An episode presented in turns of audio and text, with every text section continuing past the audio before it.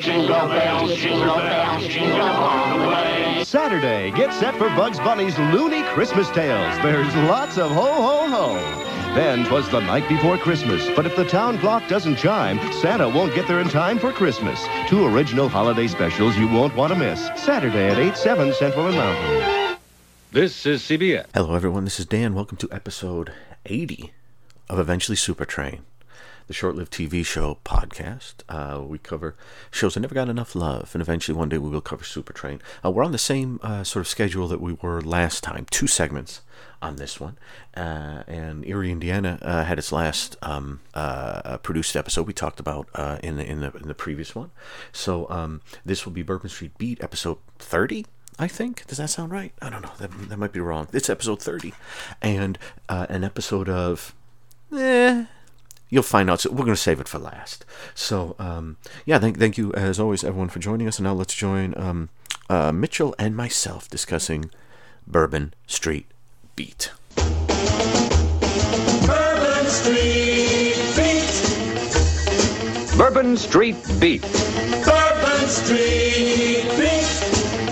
starring Richard Long, In New Orleans, Andrew Duggan, this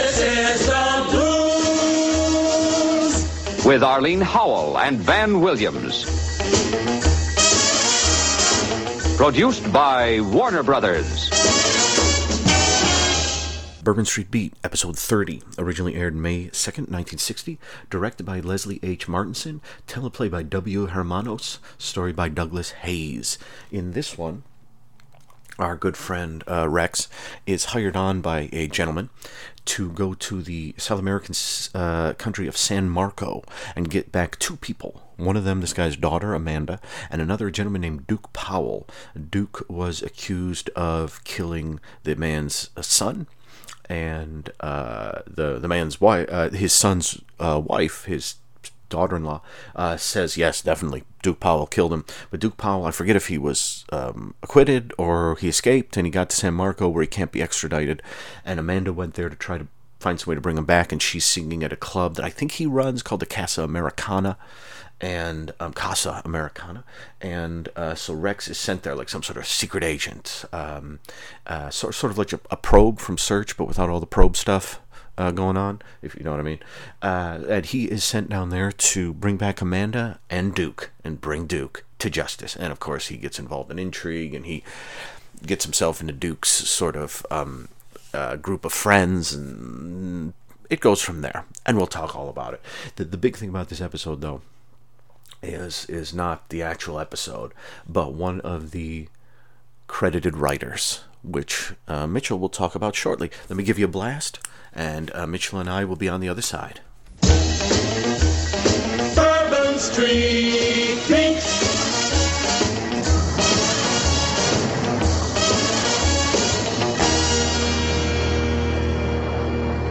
Last exit, Raul Raoulis.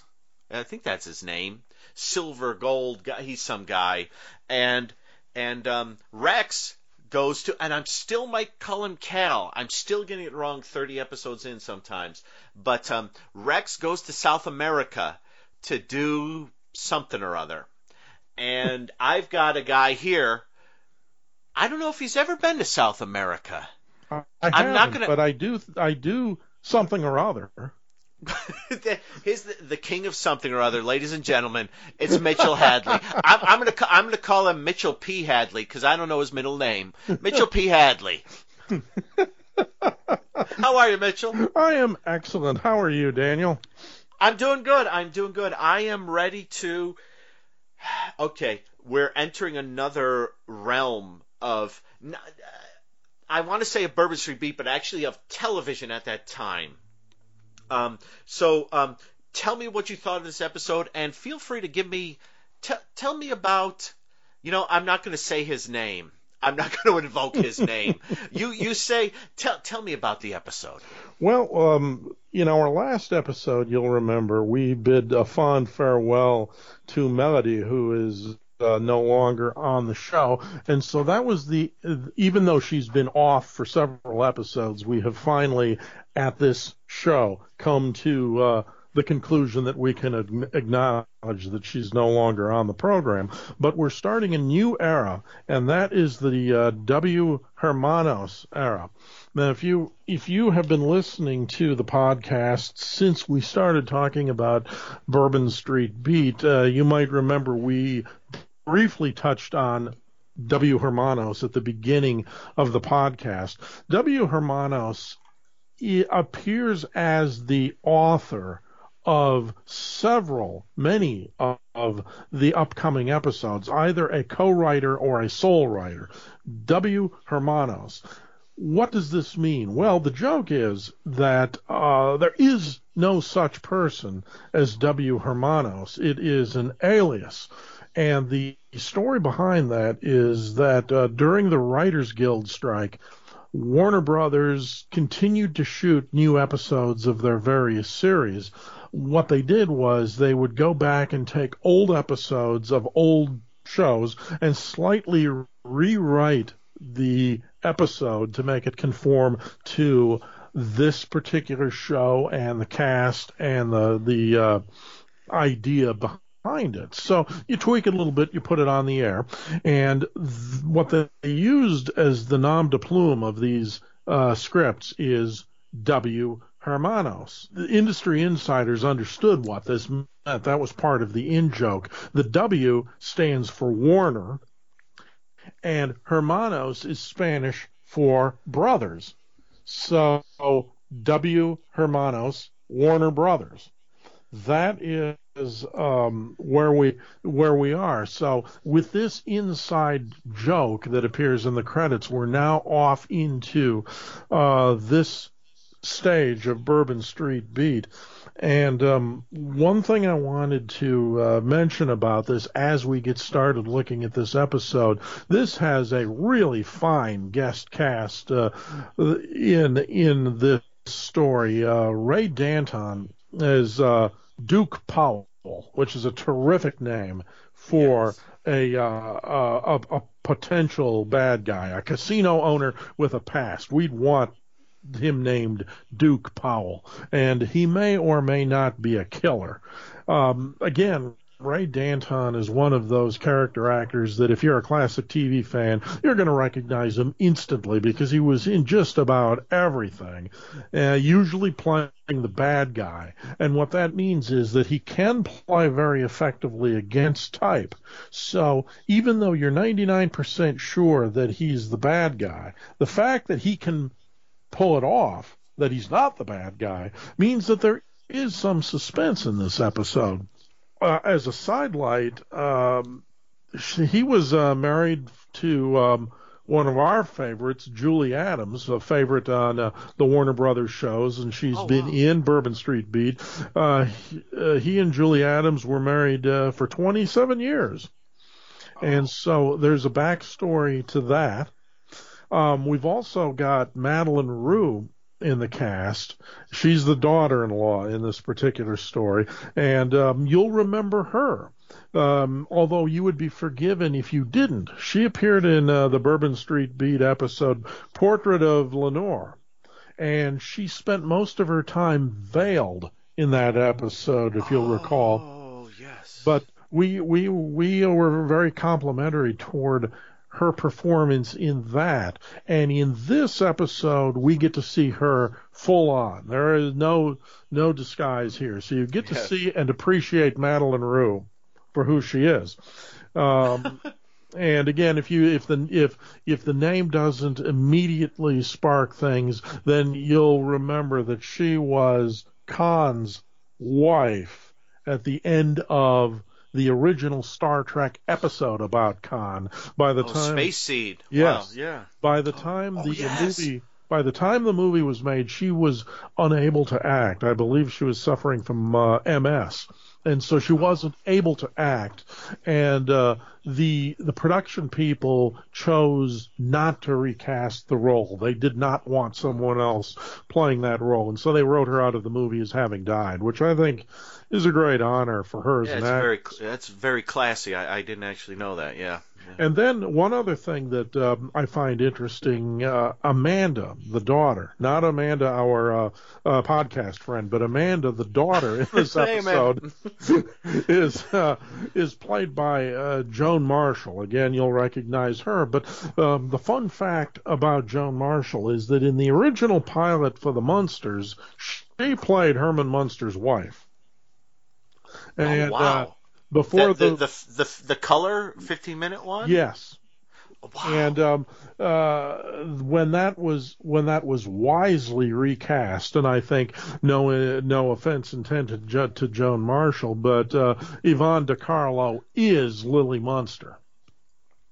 And oh yes. Oh so- yes. so um, keep that in mind that uh, Joan Marshall could have been one of the stars of the Munsters, but instead you'll have to settle for her performance here as um, Rex's erstwhile client. I think so. So I um, I only vaguely knew of the W Hermanos thing. Uh, Mike uh, had told us about that in the comments, but I didn't know exactly when W Hermanos was going to show up. I've been waiting. Yeah. yes, but but what what happened was the moment they send Rex, I'm still gonna I gotta write Rex down here because I'm still every time I say Rex or Cal, I have to argue with my mind about which is which. I don't know why that is. Um, I'm never gonna get it right. We're I'm, we're gonna be episode 39. I'm still gonna get it wrong. Um, but Rex, the moment they send Rex to South America, I thought, okay, this is something else because the show these shows are specifically meant to be set in the locales and to suddenly send him to San Marco uh, it, it is like really that doesn't I mean yes he was in Los Angeles and then he was somewhere in the Midwest wherever it was when they did the um White Heat episode and that But the was White- a remake too. I, I think yeah- you're right. Yeah, but and the the White Heat episode, yeah, was probably a non W Hermanos um, episode, pro- possibly. Um, uh, but that was so much more elaborate in Mhm. how it, it, it did its its junk in that episode. That was that's such a that's a, that's almost like an that that's like I know aberration is not a good thing, but can't you have like aberration with like ice cream or something. You know, it's, it's just like a yummy aberration. That's what that was. Because when I think of that episode now, I think uh, that was like episode 12 or 13. That was a charmer to me. Um, now, I will say my thoughts on this episode are I liked it. I didn't think it was a Bourbon Street Beat episode. They're doing their best to pretend like it is. But the way they send him down there, and he's almost like um, there, there's a moment in it Jeez, I wish I had the. Oh, it's it's where um Rex calls the guy who hired him, and ah, there there's a bit of information that the guy didn't tell him. I forget what it is, and Rex says something like, "Why would you hire an agent and not give him all the information?" And I thought, well, Rex, he didn't hire an agent. He hired a private Detective, yes. and so that moment is like, okay, that's a line that someone should have rewritten or amended in some fashion. And so I don't know. Um, the the episode it's it's teleplay by Hermanos, story by Douglas Heyes. And Douglas Heyes, I know best for directing several great episodes of um, Twilight Yes. Zone, and also writing tons of stuff. And I actually tried to hop on IMDb and see if I could find what episode of a show this was. After about 15 minutes, I stopped.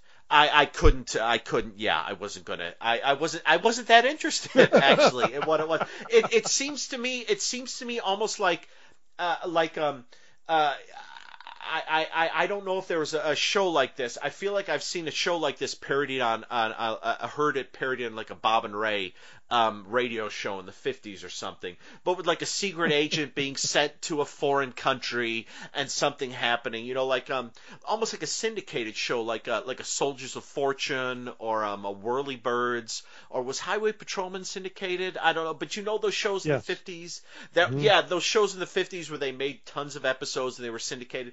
I almost feel like this is one of those about a secret agent being sent to a South American country to try to stop this.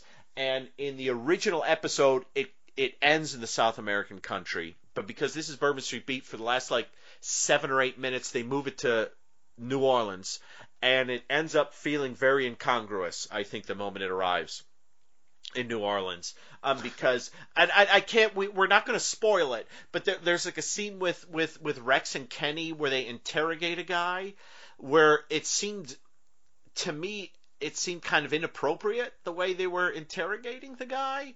It, it, the, the way they were questioning him was the way they would have questioned someone who had kidnapped Melody, not some jackasses You're- that you're they were hired. And and and so so so there is a feeling like they, they wrote the episode up to a point they were like, oh gosh, you know, we should probably try to incorporate this into the actual like location that it's supposed to be in.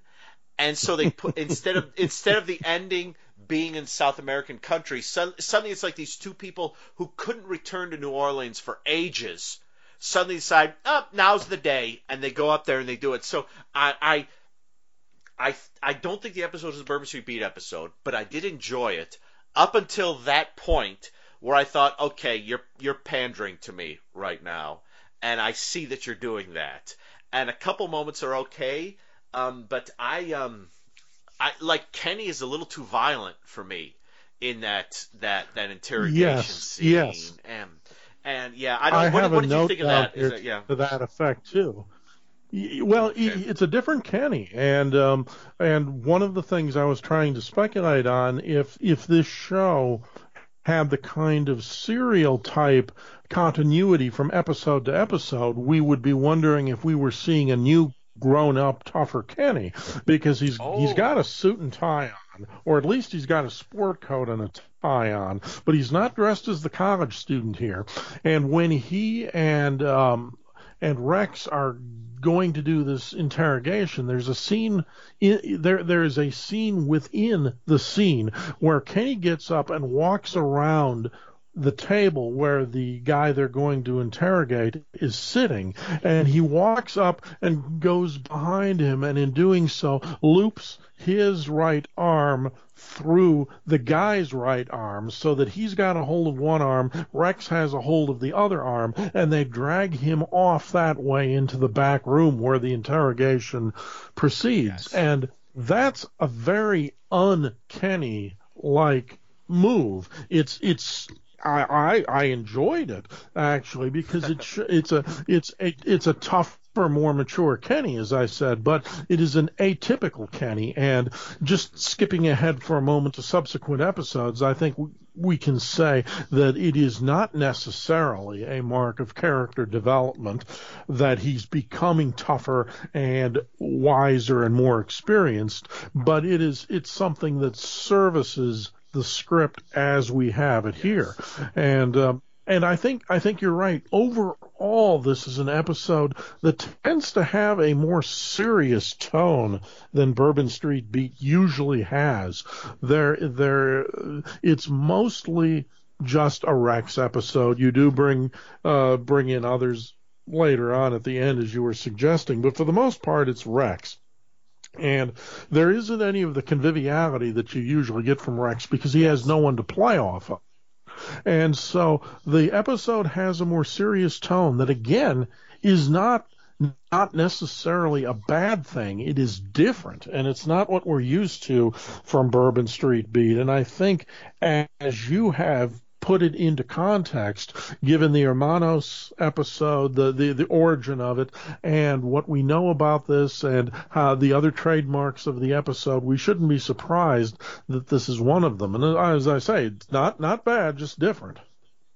Yes, yeah. I I think I think at the end of the day, I didn't. Um, I, I definitely wouldn't put it on my list of favorite episodes, but if if the Hermanos episodes are going to uh, distort the show, I don't know if that's the right word. Um, I don't know how long they go on during the show. I don't know if they go to the end. I don't know when the strike ends. I um, but um, if they're going to sort of bend the show in ways, this one most of the time isn't done badly. I, I don't. I, I guess at the end, I don't mind seeing Kenny being a bit tougher. Um, I think it's just like seeing him in the past like three episodes, just standing with attractive women, and and just kind of like trying to you know, you know, touch them as much as he can, pretending they're secretaries. That that doesn't quite match with the suddenly he's this tough guy who's dragging people around. Um, yeah, the kind that- of you know you'd you'd better tell him what he wants to know, fella. You don't want to get Rex mad. That kind of Kenny. That's uh, that's new. Yes, yeah, the sort of the sort of sidekick who would pop up occasionally in like a detective show or something like that, who would come in and be like, "He's Mhm. he's my strong arm," you know, he he's helping me out. It's like Ken Kenny, what Kenny? Yeah. Are you kidding me? Soul to soul, heel to come on, get out of here.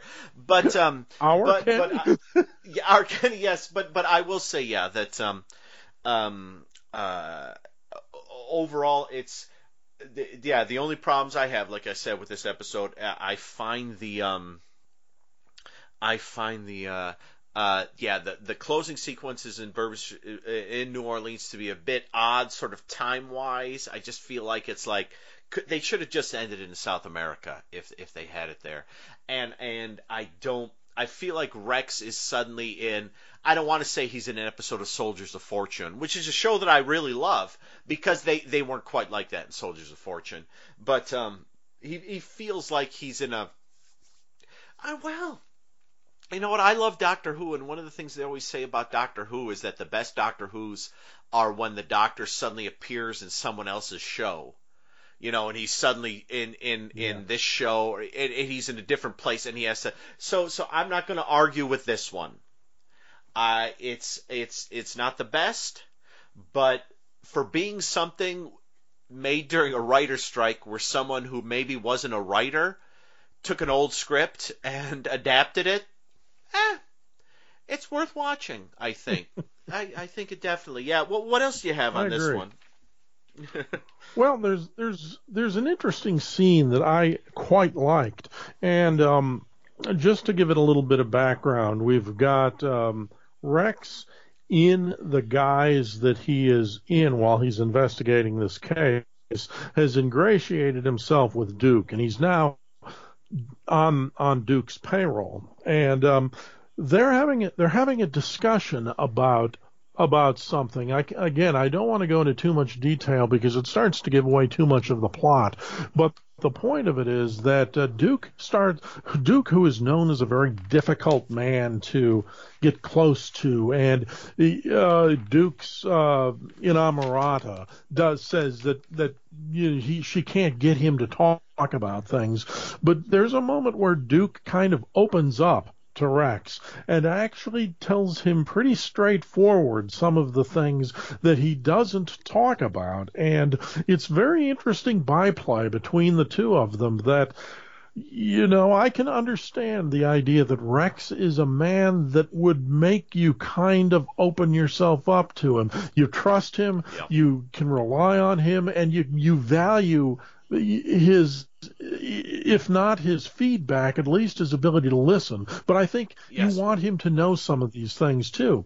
And what i asked myself at that point not knowing who the killer is not knowing what the resolution to the story is my question was is he's made himself vulnerable and and he does that later on with another character as well. And the question becomes is that the act of an innocent man? Or is it the act of a guilty man who has a fatal flaw?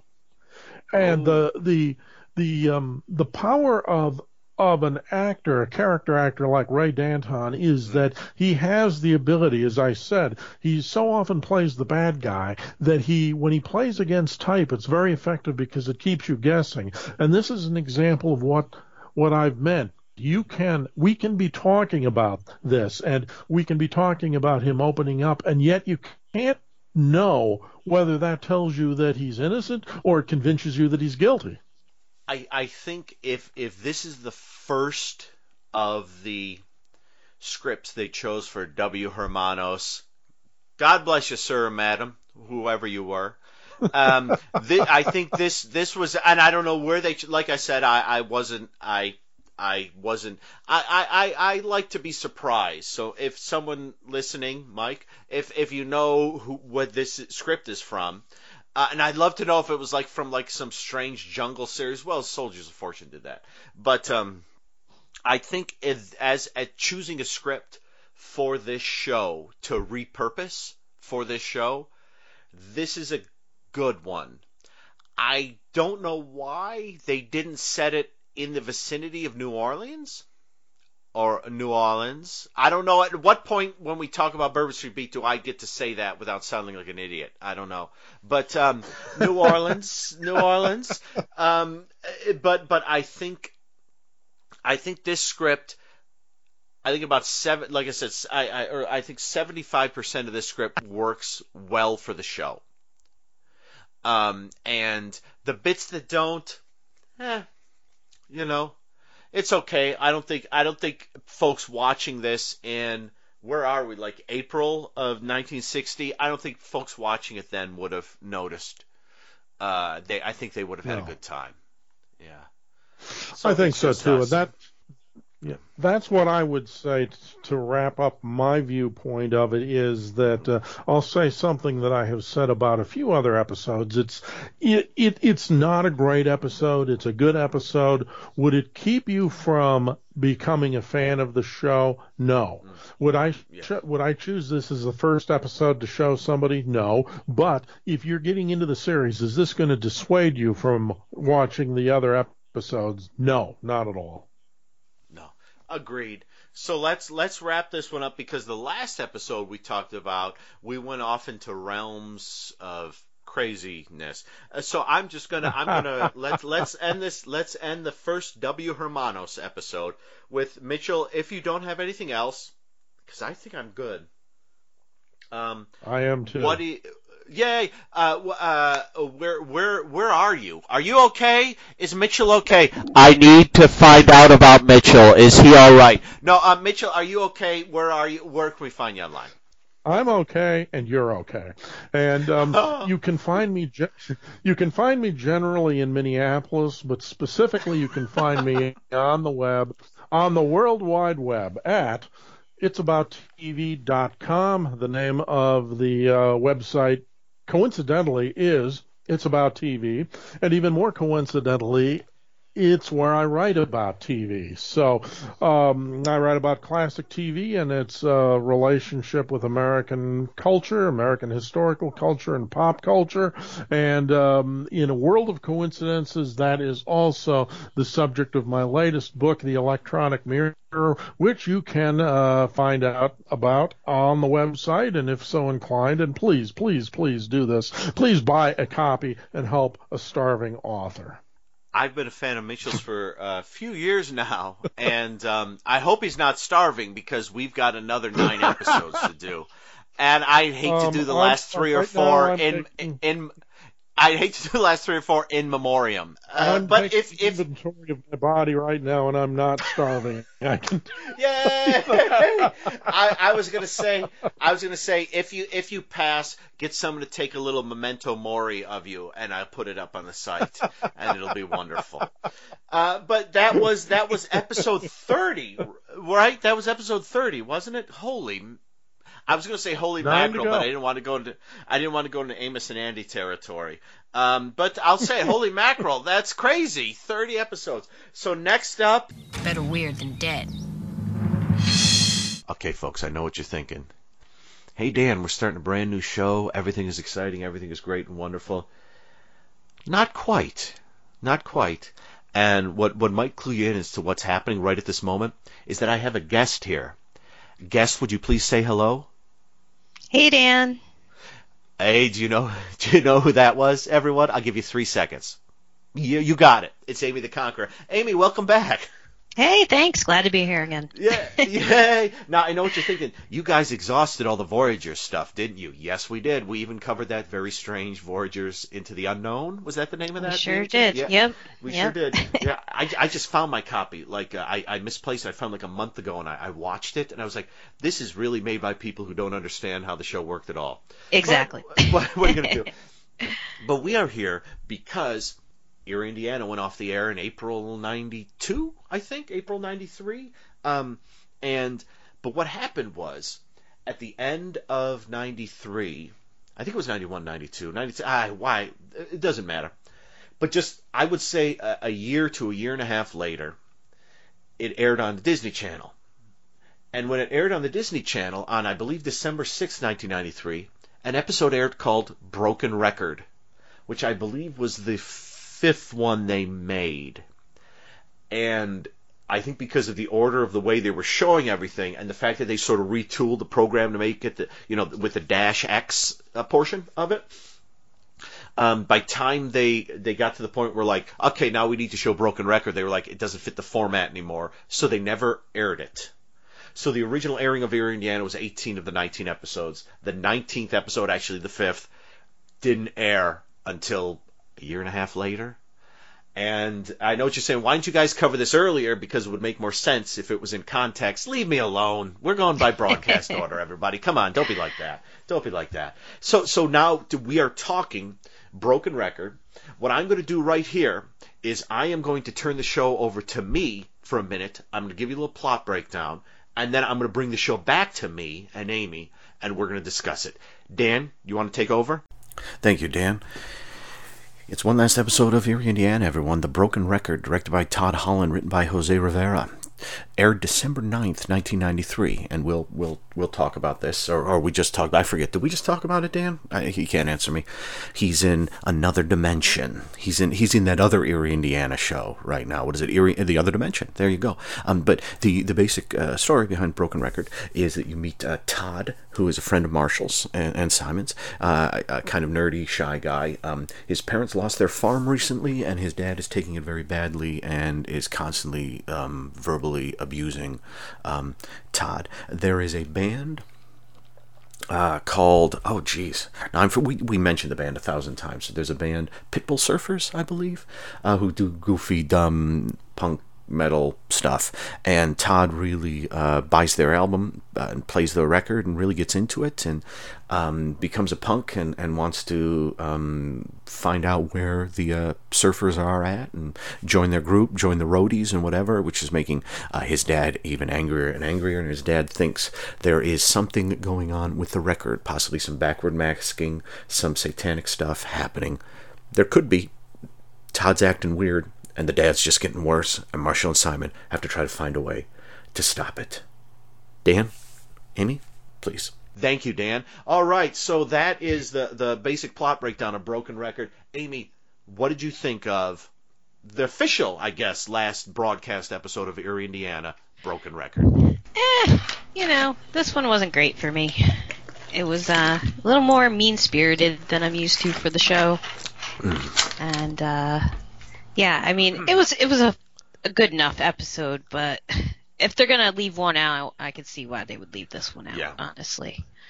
Yeah, I I um it, I, I watched it twice, and it, it was it was a weird weird one because the first time I watched it, it must have been my frame of mind or something. Because the first time I watched it, it was like, ooh, this is like this is a little rougher than the show normally is. But then the second time I watched it, it really grabbed me. Now I don't know if the third time I watch it, I'm gonna go no. no, I'm I'm torn. But but I think it's I think it's one of those things. I just had to be in the right frame of mind, and, and it got me. But the other and, and two, after all the Dash X episodes, going back to the way the show was, does feel strange. And the twins come up again. Now Yes. they're they're like paramedics or, or Yes. EMTs or something like that. Wow, these guys can do everything. I mean, it's literally they were young so long. Now they're doing everything. Um, I will say the. I I think the thing for me. In the in the second time through, the thing for me that made the episode is the final revelation of what's on the album when you play it backwards Mm-hmm. um because I didn't see that coming at all the No. first time I watched it, and the fir- the first time it happens, I was like, oh okay, that's that's a good that's a good one. But the second time, I don't know if I was feeling a little down, you know, feeling sorry for myself about something, but it that really like hit me. And we'll we'll spoil that in a minute. What happens? Like like I said, there's something going on with the record. What is it? The Pitbull Surfers, um, and uh, so yeah, it's it's a strange episode. Certainly not, pardon me, a favorite of mine. Um, but when watched in one frame of mind, I loved it. When watching another frame of mind, I thought, average, average episode. So, yeah, by my um, second viewing, I was like, I like this even less. oh wow, okay. and there was, yeah. I mean, there was definitely parts of it I, I enjoyed. I liked the side story with um, Marshall's sister yes, that finally was she got something cute. to do. and the weird cop. He was, you know, just random. Um, and I liked Simon, you know, constantly singing the bad adult Oh, contemporary music or yeah, whatever yeah. he was singing. And but yeah, overall it just yeah, it was a downer for me this whole thing. I guess I wanted more like um Trick or Treat from you know the 1980s. If you're gonna do a, a Yeah. possessed record, then That's know, a good. Yeah, that's uh. that's that's what you got to follow. So Oh, yeah. maybe because I watched that recently and I There you go. wanted that to to be more of what the story went to. Mhm. Though Yeah. I understand why it's not. But Yeah, is is the, what, what's the name of the, the rocker in um in Trick or Treat? Like Tom? no, um, no, it's, he's got a um, great great name. Uh, jeez, Sammy's Sammy, Sammy- Curry. Sam, Yep. yes, yes, yes. Uh, fun movie. Um, yes. Uh, yeah, it's uh, yeah. I mean, it's um, it it. I, I guess the thing with the episode, yeah, is that um, I mean, it is a lot of uh, an angry, depressed, desperate dad just verbally abusing his son for Yeah. ages. Relentlessly. Relent- like it's Yeah. yeah. It, it just it it's not a feel good one. No, no. And- Um, Like, and I mean that actor does a great job because I really feel like that guy hates that kid. yeah, yeah, yeah. I really, I really felt that too. Yeah. Um, I, uh, I forgot what I was going to say. Oh, um, there, there's, I, I will say the the first time I watched this, I thought, and I, again, uh, my horrible research, I thought the kid was the kid from the kid with glasses from Bloody Birthday, and who's That's also exactly what I thought. Yes. Yes, who who was also the, the, the killer kid at the beginning of X-Ray Hospital Massacre. Yep. Uh, who hangs the kid up on the um the coat rack or something like that? I thought, oh my god, it's him. But then I thought, wait a minute, this is ten years later, Yeah. and he was like thirteen. Unless he's like Gary Coleman or Emmanuel Lewis, then then um you know he he should be much older. Yes. That's funny. I thought the same thing. Yeah. um, it's it's it's it's a slightly odd episode. Well, maybe it's a very odd episode. I don't know because it has those moments with the verbal abuse which are not nice at all, mixed with like a wacky milk truck crash. Um, mixed with with the scene with I, I didn't I didn't quite know how to take it although I did it was it was uncomfortable but I saw what they were doing with it. Just the scene where the first time the dad yells at the son and the son storms out and the mom is there saying why do you keep doing that? Why do you keep doing that? And then they both turn and Marshall and Simon are just hi I'm Marshall. This is Simon. We're going to go and I could see that that's kind of like we're trying for some a little bit of comedy or levity to break up the tension but it was also like that's a terrible thing to Yeah. see I mean I remember encountering that occasionally when I was a kid in Yep. other kids houses and that's like you want to run run run Yep. is what you want to do. Um, uh, yeah, it is. It, it, I think it was just for for me. It was just kind of weird hopping back into the show like this, um, Mhm. just just because there is such a such a change in the way the show uh, goes. I mean, it's more. Um, it's almost more as as it gets near the end with Dash X and stuff. There's stuff in it. It almost, in some respects, become almost more sci-fi than like the horror or the yeah, uh, which isn't which isn't a bad thing, you know, it's just just another thing, but still weird, yeah. Um, what what else do you have? Do you have what what um uh oh? Can I point out? Uh, uh, I I don't normally spot uh, continuity errors. It's just not my thing. I just don't really. I pay attention, but it doesn't really. Sometimes you'll see it with like cigarettes or eating food. Yeah. Um, uh, but but this one and and this what we had mentioned in the previous um, discussion how um, yes it's true the mom is hot and there's a moment in this one where they're waiting for Cindy to come home and she's in her bathrobe and she sits down and they're both sitting on the chair and you could see them from sort of like uh, so, sitting on a couch and you could see them from sort of knees up as they're sitting there and at the beginning of the scene when Cindy comes in mom's kind of and I'm not, I don't this is not meant to sound pervy but mom's robe is kind of open and you can see her legs Yes. I, And- I and- remember this actually. Yeah. and and and Cindy comes in, starts talking, and it keeps cutting back to that one sort of master shot of the two of them.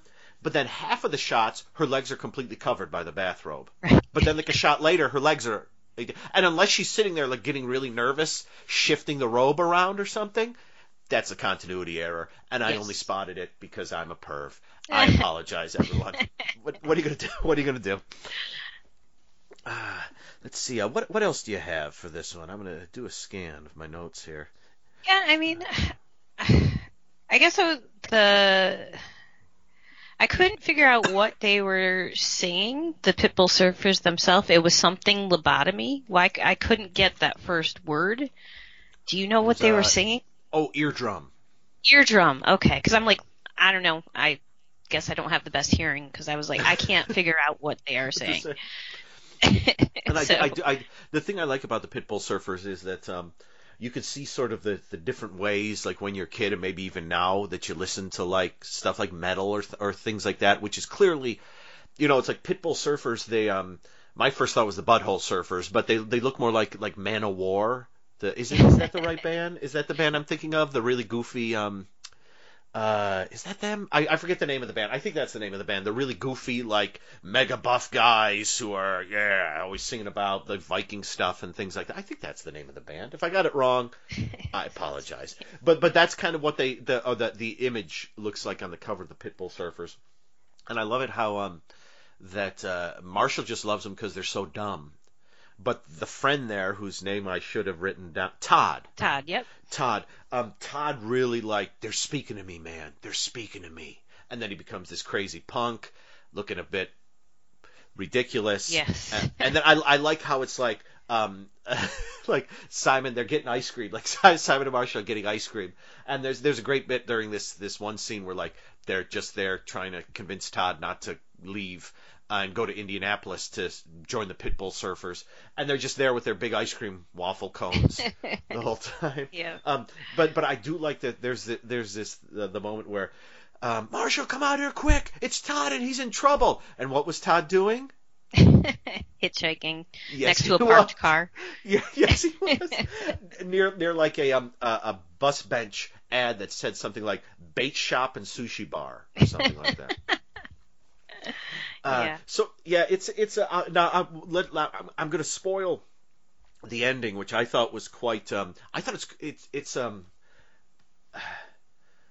It's it's it's interesting because I, I think I think the ending I really really like the ending, but it's also almost a little too much in the in the because what it is is the the implication is that um, you know the Pitbull Surfers have something backwards, some backward masking on their album, and this is what's affecting Todd.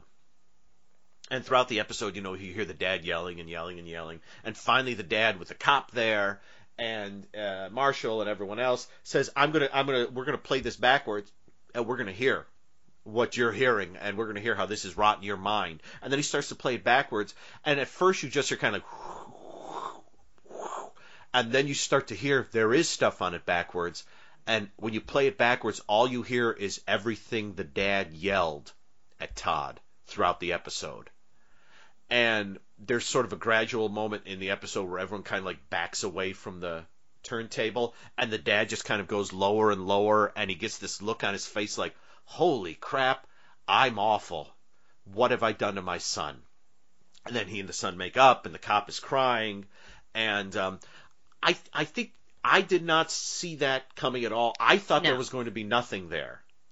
Honestly, I, I thought there was just going to be the dad going crazy. But the moment you realize that if it's a haunted turn, I mean, it's like, is it from the Friday the Thirteenth shop? I, I don't know where this turntable is Right.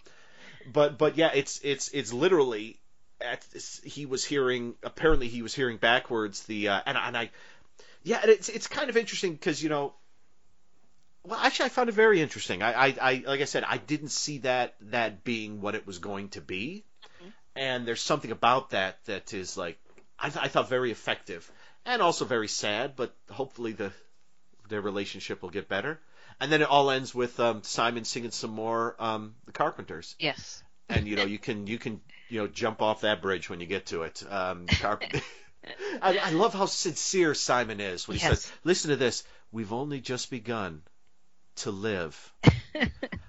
and I looked it up, and that- we've only just begun. That was um, that song was originally written for a commercial for a bank, really?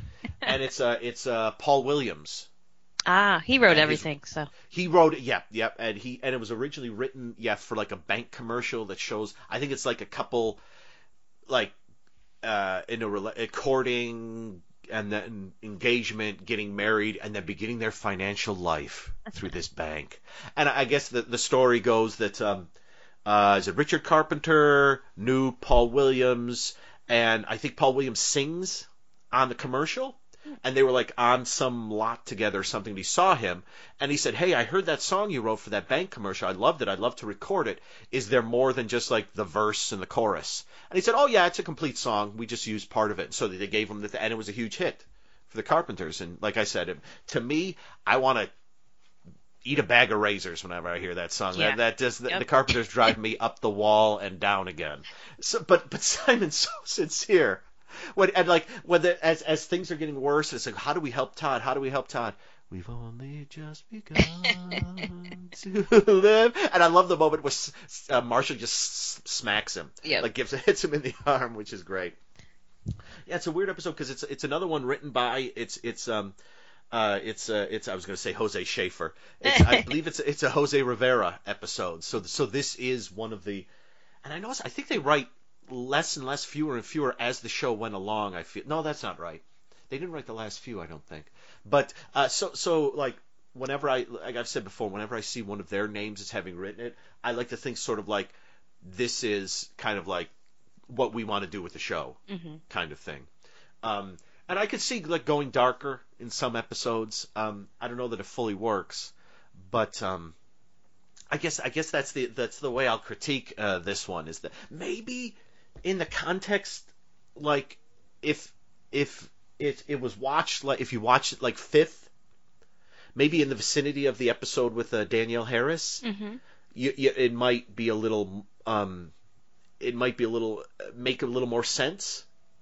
But out of, out of context after all the goofy dash x episodes and especially after the, the last one set in you know at nbc studios uh this this um yeah this one ends up just feeling uh, i'm half and half on it Okay. so so yeah so um uh gosh yeah do you have anything else on this i'm gonna sc- i'm gonna do one more final erie indiana note scan here i go scanning scanning Yeah, I, I don't really. I think we covered it pretty much. Um, the only thing Yeah. I could think of is at some point uh, when they're talking about the Pitbull Surfers, uh, Marshall mentions like that they they sing about Nazi stuff, and I'm like, yes that I didn't hear anything about that in their music, and why would Marshall listen to that in the first place? yeah, yeah that does seem Because he was all into yeah. it at first, like you know. yeah So that Yeah, I, me. I'm like, nah, that doesn't seem to fit with what's going on here. that, yeah, that doesn't seem to quite fit the like the um the song we hear either, which is very much uh, you know your parents don't care Yeah. about you kind of kind of song, which is is pretty standard. Exactly. So I was like, is that, are they just generalizing like punk music must be Nazi stuff? Or I don't know. T- t- No. Yeah, I don't know. T- yeah, thought it was weird. So I wrote that Yeah. down in my notes. Like, uh, yeah, yeah. I did wonder about that too. I thought maybe uh, I should take a closer look. Maybe the album cover. There's something. it was just all I could uh, see was swastika or something? pitbull slash human people surfing. Yes. Yeah, I, I didn't see. It was kind of actually. Yeah, yeah. I, I'm wondering too if it's um, if it uh, may, maybe that was something uh, from like a previous draft or something that got Oh. left in. Yeah. Because that because it's it's mentioned because because that's the thing is he goes Marshall goes throughout saying oh they're just they're just this dumb band and they're du-. I do like I put on my copy of um, the Pitbull Surfers live at Carnegie Hall Yes. which I thought was a very funny. Yeah. Um, but, but but there is something about that line which because he's already uh, made it very clear that you know I just think they're dumb. You know that's why I'm not going to go to Indianapolis with you, Todd. I just think they're a dumb band and they're just fun to listen to and yell to. But then there's that that Nazi line is like, where did that come from? Yeah. That's that Nazis doesn't- aren't that- fun. I mean, as far as Nazis, I know. So, not not not not from what I know. yeah, um, not what they're known for. So Yes, that's not their thing. Um, but yeah, that that yeah, that was a moment. Um, let's see. I'm just gonna, like I said, doing the final scan here. Oh, Marsh, go to Indianapolis, um, and there is the there's the thing I didn't know if to, to get depressed by this line or not, but it was something like when he's yelling at when Marshall's kind of Marshall's not quite yelling at Todd. I don't want to say everyone's yelling at Todd because the mom is very the mom is very sympathetic, but I they they say yeah like the they lost their farm and where was their farm? They're living in a house in the middle of Yeah, Erie. I thought I thought we'd go to a farm. That would make Um, more sense. You would think. I mean, maybe maybe th it, it, it, it, they lost their farm as in like Bureau of the Lost. They lost their farm Ah. instead of like they, they woke up one day and they were living in a suburban house. You know, and there was no farm there. Uh, but but there's the moment where Marshall says something like, you know, hey, you know, Todd, you know, you can't just follow this band. This is just some dumb band. You know, your dad's your life. And I don't know if that was the right phrase for Marshall to use regarding Todd and his dad at that moment Right. because that that struck me as a very depressing thing to say. Yes. It was, it was a pretty depressing episode. It kind of is, yeah, it kind of is. Um, uh, let's see. Uh, yeah, I think that's about all I have. To open the door. Yeah, the the cop listens to Mantovani. I do, I do. Okay, I will say this, and I say this, and I think I'm, I think I'm done with this one. We didn't have much to say, uh, as much to say about this one, folks, because I think, I feel like for me, I, I don't, I don't know. Did I say this earlier? Did I say this the last episode? I don't know what's going on, but I don't go back and watch previous episodes. I watch in order as we're talking here, so I haven't watched one of the early episodes in months. Right. So so this kind of put me back there, but not fully. And so I, I'm yeah I'm wondering if if if we mixed it in like where it should have been if it, it would it would work better. But um, I will say the last thing I, I I have and then we'll we'll officially wrap up here, Indiana.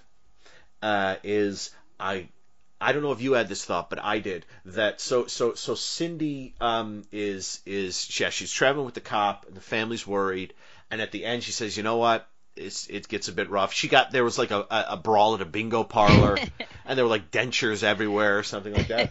Um, and uh, but in the end, she says, "I've got a brand new assignment. I'm, I, I you know, I'm not going to do that anymore. I've got something else I want to do." And the last you see of her is her on a fire truck with the sirens and lights going, driving away. And all I could think of was the movie REC. Oh, uh, with yeah. and all I could think was, please don't let her be going to the middle of the city to some apartment building. Uh, no, because that gal in REC, she, I don't want to spoil anything, but she went through hell and back. Oh, yes, she did. And- oh yes, she did. Oh yes, she did. And so uh, yeah, so um, uh, yeah, so so that was my my final sort of. I guess that's the more or less kind of the last moment. Uh, no, Marshall comes in for for one more brief moment, but that's kind of the last big moment of the show, as it were. It's kind of not really. Um, but uh, yeah, so that's. Yeah, that's uh oh gosh, please no, Cindy, no, no, no, no. Okay. So uh thank you again for coming back for this one, Amy. I no problem. yeah, yeah, I, I kind of um like I, I don't I don't hop ahead because I don't like to um I like to be surprised by shows I haven't seen, and so I kind of didn't know this was happening. So yay, thanks thanks for joining me, and one more time, where can we find you online? Uh, you can find me on Instagram at Amy underscore the underscore conqueror. Yay, pitbull surfers forever! My dog is looking at me like I am nuts. I she- He's not a pit bull. He's a what are you, George? Havanese, and he's just a little guy. He's a little terrier kind of guy. Um, so uh, uh, yeah, so that's the end of Erie, Indiana. Everyone, sorry to play the little trick on you there, but next uh, episode we do have a brand new old show beginning, and now let us go on to this. All right, everyone. Thank you for listening. And that was the honest to goodness end of Erie, Indiana. Unless, of course, we cover the other dimension or the next dimension or whatever it's called, but that's a whole different thing. Uh, thank you, everyone, for listening to the show, as always. Uh, where can you find us? Let's see. At eSupertrain1 on Twitter. Adventure Supertrain on Facebook. You can email me Danny Slacks, D-A-N-N-Y, S-L-A-C-K-S at yahoo.com. Let's see what else is going on. Oh, adventuresupertrain.blogspot.com. Uh, yeah, we're here, there, and everywhere. And, and yeah, the, the next episode, uh, which will probably be the last one before the January break that I take every year, well, I have the past few years certainly. Um, I think we'll be starting a new show. I don't know. I might. It might be Bourbon Street Beat, fingers crossed, hopefully Masquerade, and just a one off episode of something. It's the holidays, maybe something holiday related, and then we'll start the new show in the new year in February. I'm not sure yet. But thanks again for listening. I want to hope you enjoyed the episode. Sorry, um, sorry about the lack of Masquerade, but it will return. We got three episodes left. We will cover them. And uh, let's see. Listen to this.